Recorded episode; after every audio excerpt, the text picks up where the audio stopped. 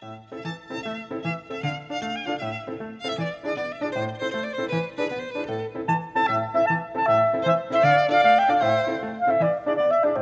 九日谈，作者杨无瑞，第十篇，迢迢牵牛星。迢迢牵牛星，皎皎河汉女。纤纤擢素手，札札弄机杼。终日不成章，泣涕零如雨。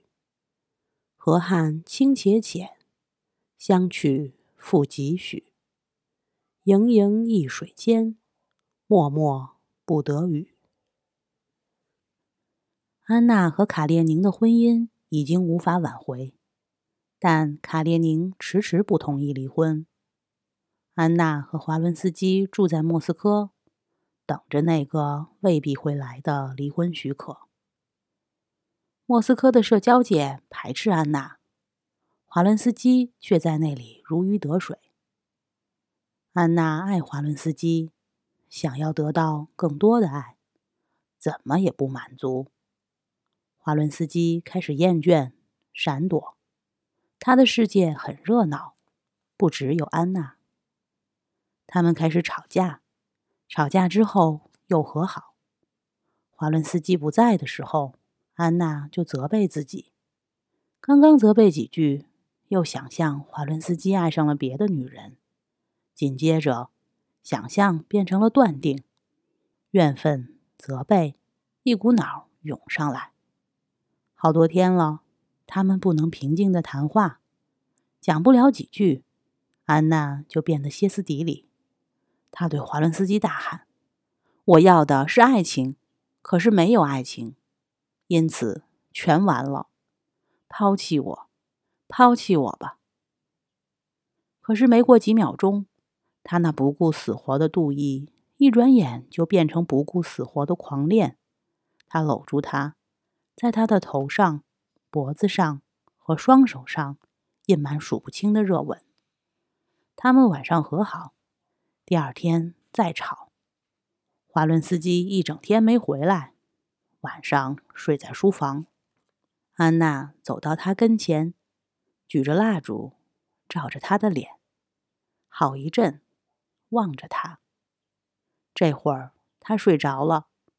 他实在爱他，一看见他的模样，就忍不住流出爱的热泪。不过他知道，他一醒来就会用自以为是的冷酷目光看他。他要向他倾诉爱情，首先非得向他证明是他负他不可。他没有弄醒他，回到自己房里。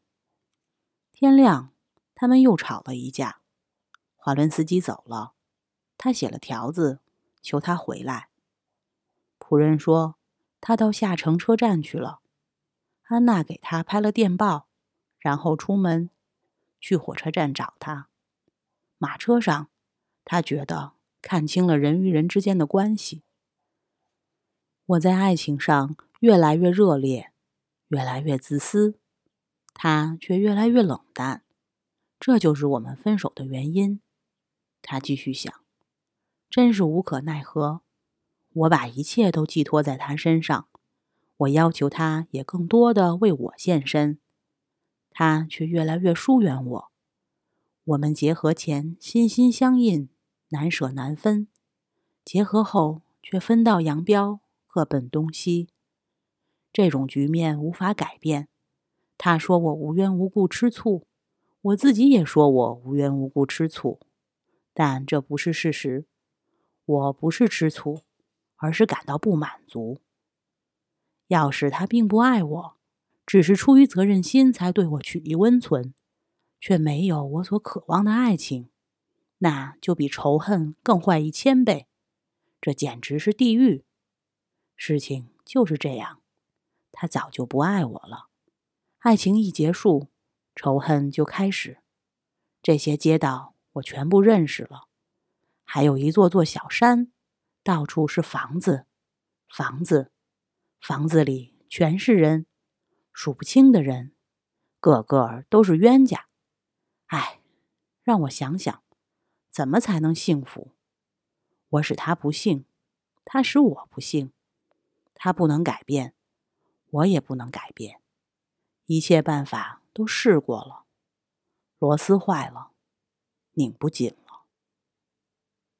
托尔斯泰的《安娜·卡列尼娜》看了很多遍，头两遍很自然的关心安娜，但在关心安娜的时期。我可能还不具备理解安娜的心智和经历。多年之后重读，兴趣已转到列文身上。列文是托尔斯泰的印象，这个印象几年之后会发展成《忏悔录》里的那个列夫·托尔斯泰伯爵。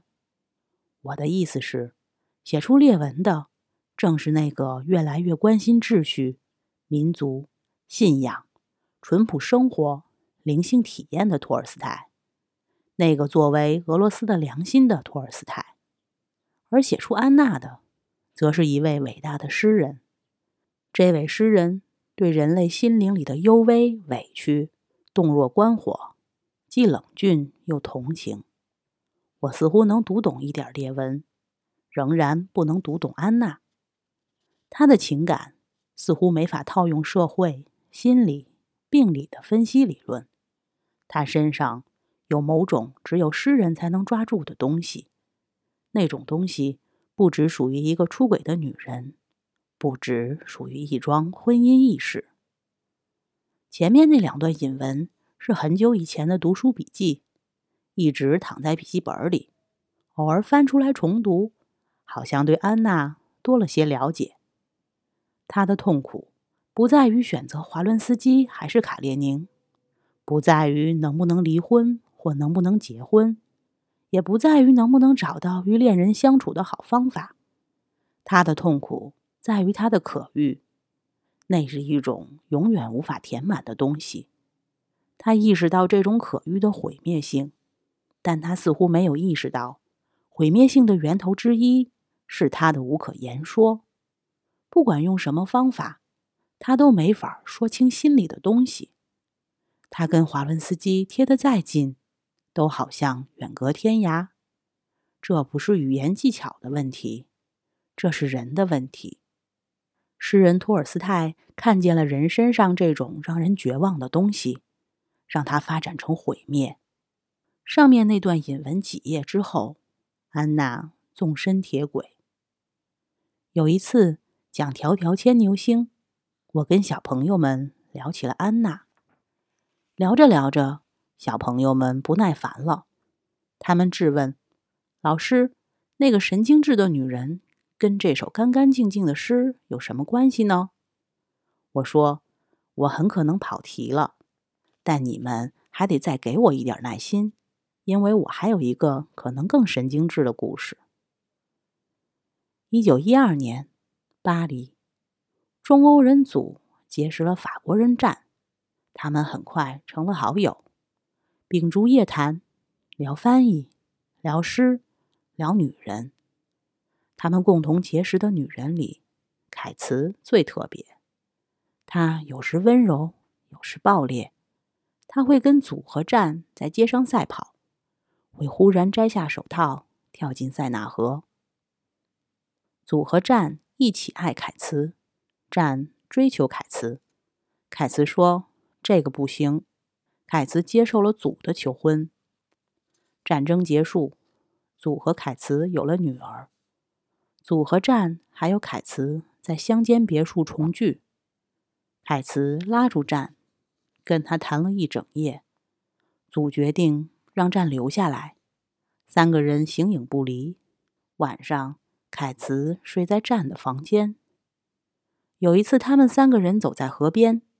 多处是湍急的水流和瀑布，他们一致觉得瀑布像凯茨，激烈的漩涡像战，而下来的平静的、宽阔的河面则像祖。凯茨是可遇一切的那个，祖是接受一切的那个，而战，凯茨爆裂时他也爆裂，凯茨冷却时他也冷却，凯茨渴望爱。但不满足于一种爱，他需要阻，但不满足；他需要战，也不满足。他们第一次看见他，是在一座希腊雕像前。他带着希腊雕像似的微笑，他的微笑飘着，强大、青春，渴求吻，也渴求血，可能。他渴求，自己也不知道究竟渴求什么。三个人的爱情持续了二十年，期间不存在嫉妒、仇恨，没有三角关系里该有的一切。祖与战没有任何矛盾的温柔相爱，也各自努力爱着凯茨。凯茨呢，似乎总是觉得不够。战也曾厌倦，想要结束。凯茨举起枪，战把枪夺下。三个人最后相聚是在塞纳河边。凯茨和战坐在汽车里。凯茨告诉祖：“好好看着我们。”他们的车冲过栏杆，坠下河里。亨利·皮埃尔·罗什生于1879年，写《祖与战》时76岁。这部小说。我看过两遍，朦朦胧胧的；也看了电影，仍然朦朦胧胧。身边的朋友把小说和电影看成美丽的爱情故事，我觉得作者可能想要表达某种爱情填不满的东西。法国作者和托尔斯泰的文风天差地别，我却总觉得凯茨和安娜有点像。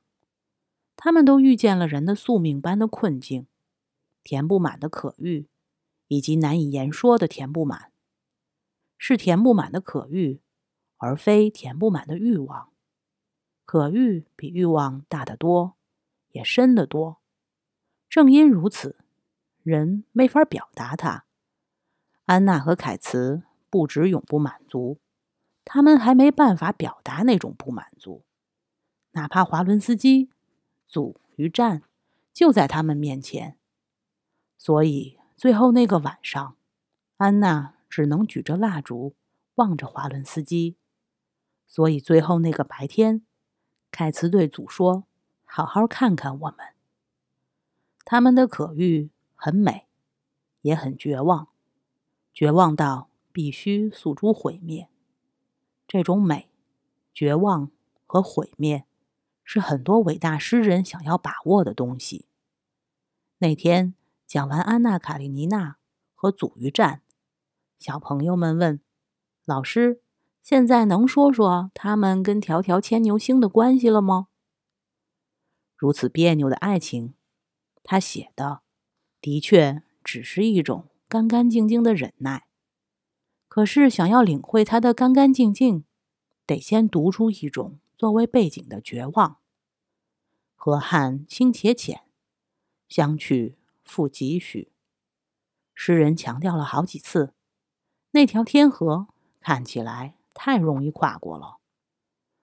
牵牛织女面前的，就是一条盈盈浅浅的、毫不狂暴、毫无侵略性的清溪。世上果真有些距离，看起来一步之遥，其实隔着永生永世。这远比那些暴烈、残酷的阻挡更让人绝望。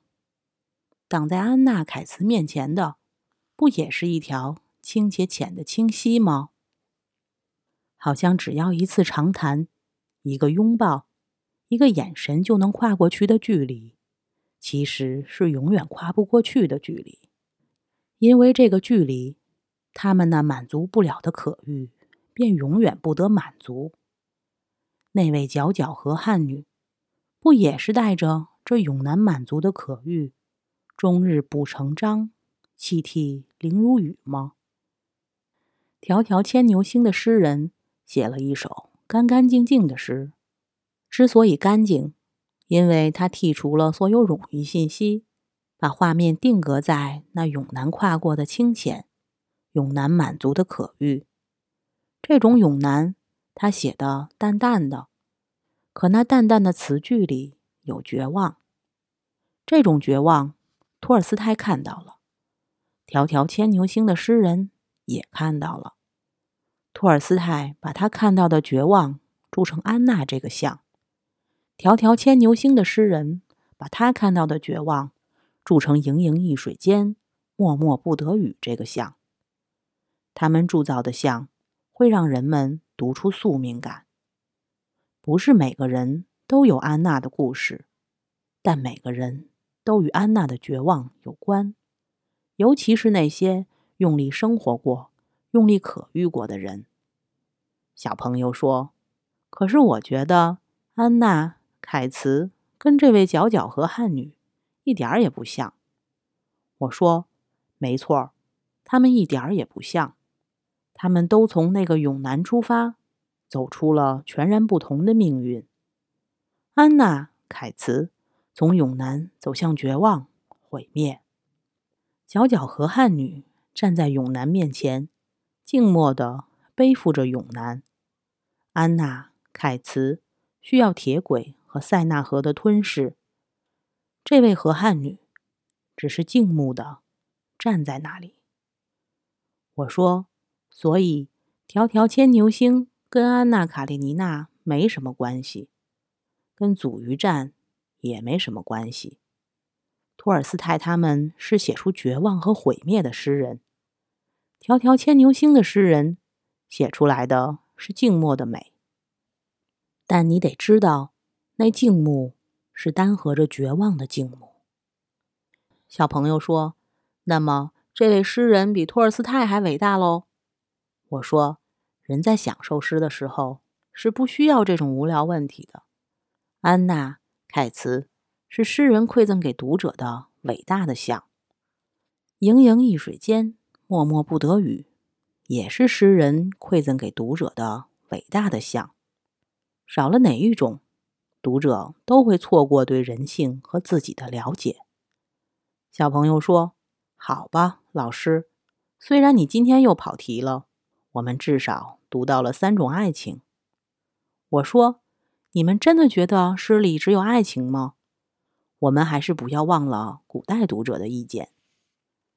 姚鼐说：“此近臣不得志之作。”方廷圭说：“篇中以牵牛喻君。”以织女与臣，张琪说：“忠臣见书于君之词。”小朋友又不耐烦了。老师，你真的觉得牵牛是君，织女是臣，他们被小人阻隔？这样读是不是太无趣了？我说，如果完全同意古代读者的指点，我就不会跑题这么远，讲安娜和凯茨的故事。但我真的认为，古人不像我们以为的那样离谱。迢迢牵牛星里，真的未必只有爱情。我们刚刚聊了永南跨过的清浅，永南满足的可遇。努力爱过的男女会了解那里面的绝望，努力效忠过的臣子也会了解那里面的绝望。古代读者说，他们能从这首干净的诗里。获得力量，那种因为静穆的单合，为他们展示大臣该有的最高贵的姿态。我觉得他们的读法是对的，只不过他们的读法可能还不够。正如诗里不只有爱情，诗里也不只有君臣。小朋友说：“老师，如果你还有一次跑题的机会，你会再给我们讲谁的故事呢？”我说，我特别喜欢《论语》里的两个故事，他们干净到一点情节都没有。有一次，孔子忽然对学生说：“二三子以我为隐乎？我无隐乎耳。吾无形而不与二三子者，是丘也。”孔子是位敬业的老师，他对学生们说过很多话，可学生们。还是怀疑老师把最重要的道理藏起来了。孔子说：“你们以为我隐藏了什么吗？我什么都没有隐藏啊！我早已把我这个人向你们和盘托出了。你们难道还不认识我吗？”然后夫子就沉默了。还有一次，夫子保持沉默，子贡请求他多说点什么。子曰。欲无言也。子贡曰：“子如不言，则小子何述焉？”子曰：“天何言哉？四时行焉，百物生焉，天何言哉？”孔子说：“天不就是沉默的吗？所以我也不想再说什么了。”孔子一生孜孜不倦地讲学传道，但他始终明白一件事儿。在他和世界之间，隔着一条理解的鸿沟，他必须不断言说，这是他的使命。他不可能得到理解，这是他的宿命。那条理解的鸿沟，横在他和敌人之间，他和世人之间，甚至也横在他和弟子之间。他和弟子朝夕相处，那道鸿沟似乎很容易跨过。他不断走进人群，走到世人、敌人面前，那道鸿沟似乎也很容易跨过。但他知道，跨不过去的，永远跨不过去。于是他努力担起使命，也努力担起宿命。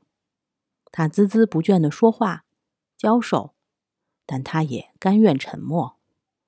这个更真实的他，在他的沉默里面。这两个没有情节的故事，其实有一个情节：孔子在世界和世人面前沉默了。这是孔子的盈盈一水间，默默不得语；这是孔子的静默的丹鹤。本篇结束，谢谢收听。